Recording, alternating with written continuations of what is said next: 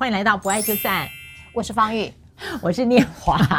上次哦，方玉老师，我们呃有一集有提到，他说了一个坏皮男，然后后来我就说，哎呀，这个让我这个双重否定，但并不是负负得正，让我想了很久。啊、然后这次呢，他又给我来一个永恒少年，来来，老师讲一下，所以我又学到了。老师永恒少年，是他丢出来的永恒少年呢。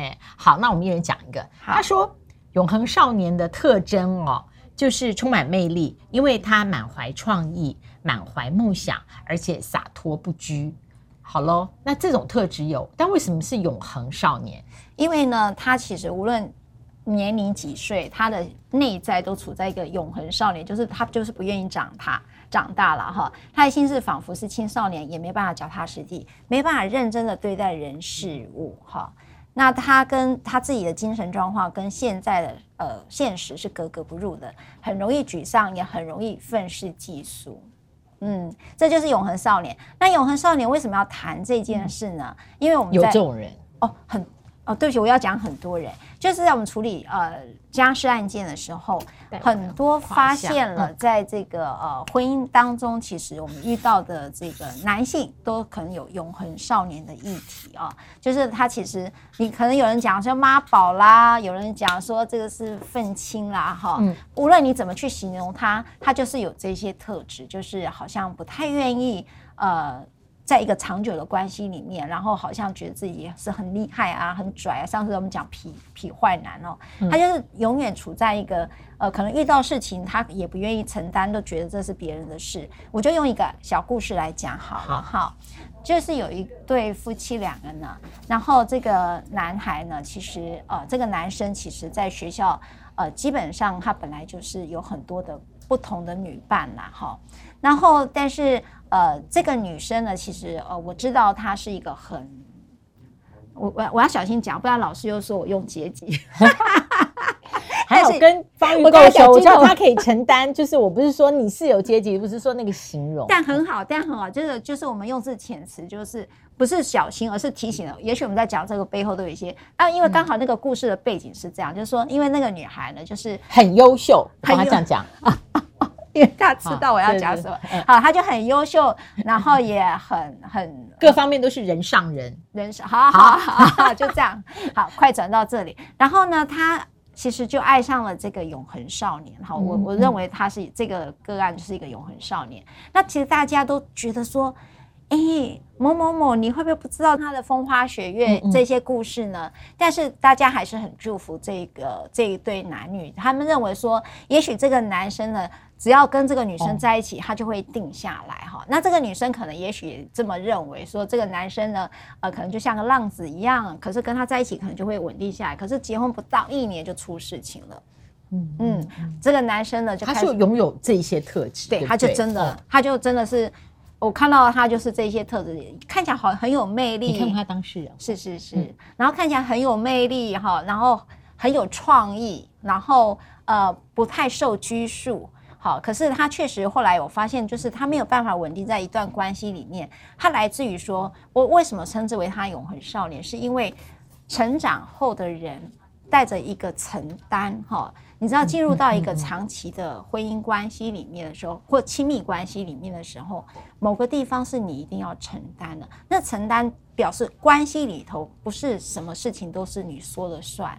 也不是你任性的想做什么就是做什么，一定有你要妥协的，有一定有你要看到的地方要让步的。那这个都是成长过程当中的承担，因为这是一个关系里的承担。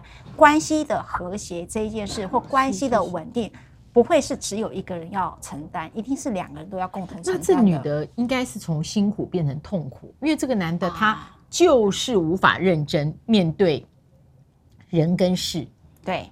然后这个这个呃，对，他就是因为没办法面对，所以他就会有一个地方都是你的错，因为他没有办法承担起来他自己的责任，哦、永远像是一个未成年的，所以他不用负责任。对。对，他就会觉得说啊，都是你的错哈，因为永恒少年他觉得呃他自己是一个呃，他觉得他自己很厉害。我我如果上一集我们有听到，就青春期的发展里头有一个个人神话的过程，所以他会觉得是自己最厉害，所以不可能出错在他身上，一定是别人的错。所以呢，在关系里头的承担，你会发现，你如果跟永恒少年结婚的话，那个女生就要承担很多。那后来哦，这个当事人他有没有逐渐发现，他不只是在呃他的男性异性恋的关系里面，他常常没有办法认真对待，所以他会 hopping，对不对？嗯。还有就是他自己个人的，我们讲他做事情的个人成就部分，他是也是一个跟现实格格不入的，所以他的成就度。比起他的学经历，应该是很低，是不是这意思？就因为与现实格格不入，他不可能只在关系里面啊。哦，对，就他做事情就是他的工作屡不成啦。对，但是他都会觉得是那个老板不好啦，就是所以他他连在职场上的呃工作上面都会采取短期的，所以你就会看他四处的在啊、呃，应该讲四处的有一些工作机会，好，应该这样讲啦。嗯嗯嗯嗯嗯，哇，所以永恒少年。嗯，那当然，他很幸运的是，他有很好的家世背景，所以不用担心了。那容易沮丧呢？这个就是他的精神精神上，对不对？容易沮丧，就是说他可能被否定。譬如说，我刚才讲的，呃，举例来讲，他如果不断的有伴侣关系，不断的不同的伴侣关系，男女朋友关系，不管你各位要怎么去称称呼他亲密关系好了，嗯，那他可能会认为说，为什么这个可能只有一年，可能三个月？好，或者是我的职场上为什么老是没有被肯定？所以他在这里头会沮丧。我刚才讲，他一定会就责，比较容易就责别人，很难看到他自己。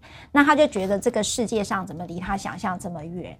好，所以他有些人就会走到你。我刚才提到有人说啊，他是不是愤青族？有没有就愤世嫉俗啦？哈，就又不完全，对不对？但不完全。但所以有人说，成长就是你面对了很多的挫败，但你却不会愤世嫉俗。我记得有个呃心理师就讲了这一句话，这就叫成长。所以永恒少年最大的区别就是遇到挫折，却就会走到愤世嫉俗的那条路，就觉得全世界都不理解我。嗯。而且与现实格格不入这件事情，我觉得到后来可能对他来讲越来越碎裂，嗯，就是呃，他碎裂了别人，对。别人的人生，那他不觉得他，所以这少年特质是少年有一种就是说事情本来就应该这个样子，那是因为他经历的事情不够多，嗯嗯，对，他的思考会很单一，嗯，像我们成长会开始从二元一从二元一直到多元，嗯，所以你看不爱就散里头。不太会有对跟错，或者是他是怎么样的人，就是不太会有一个极端性的二元的对立。那原因是什么？就是带出一个多元的思考意识的扩充，容易去解决你的问题，而能够降低你对于这样的一个负面的情绪。我觉得不爱就散是更多的是这样的一个思考点。但是我觉得永恒少年的特质就是他会很清楚的二元对立，所以你会只有一个好人跟坏人。或者是你是对的，跟我是错的，嗯，所以这里头我不会是错的人，当然就是你是错的人，对吧？对，所以输跟赢，所以他总是要赢的那一个，所以他不能输。如果他有任何输的东西，他的东西就你就会看到他用比较可能比较呃，你可以讲到可能是比较幼稚的方式在做处理啦。所以怪不得就是初初接触时候那个特质，因为我们每个人都经验到成长的或社会面的复杂性，然后看到有一个人这样，那当然会变成魅力嘛。就是他在很多事情，他的想象都是玫瑰色的。啊，对，对，所以初初你跟这个人接触的时候，会被那一个天真啦，啊，前面叫天真嘛，就是被那个天真特质会吸引，会有点感染，因为身边的人呃，可能都比较持重吧，或是跟你分享什么事情，他都会先为你分析，通常就讲出说不可能那个部分你要注意的，嗯、但这个人就什么事情都是可以啊，为什么不行啊？哎，我觉得你这样讲的很棒啊，什么的。对，所以所以前面讲充满魅力。对对对，我记得前一阵子我跟一位女性朋友在聊的时候，嗯、我就在讲说她是不是笑起来像小孩一样。她即便即不管她的条件是什么，但是是不是笑起来像小孩一样？她说对。赖律师你怎么知道？我说你爱上他不是就这件事吗？我我跟你讲，他们就是说永恒少年有一个地方就是，呃，他为什么带有这么大的魅力？就是那个反差啦。就是你可能三四十岁了，可是你笑起来很天真。我我觉得那个部分是永恒少年的魅力，但是永恒少年带来给你的苦，就是老师讲的碎裂，就是关系里头的承担，他永远不是那个那个人，一定都是你要承担，所以你就要用一个母亲去包容他所有的少年的状态。那你说女孩会不会也有永恒少年这样的一个说辞？哈，永恒少年。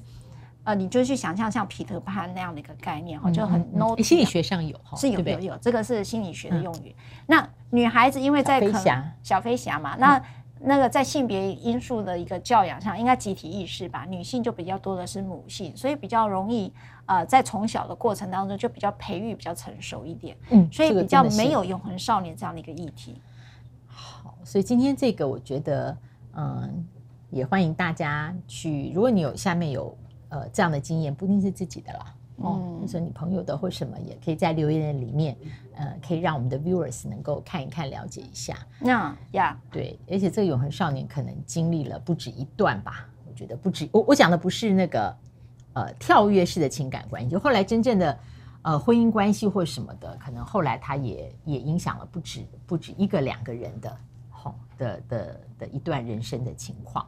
永恒少年，好，那我现在记下来了。以前没听过这个名词。好，那我们就下一次别忘了按赞、分享、开启小铃铛。我们下次再会，拜拜。拜拜。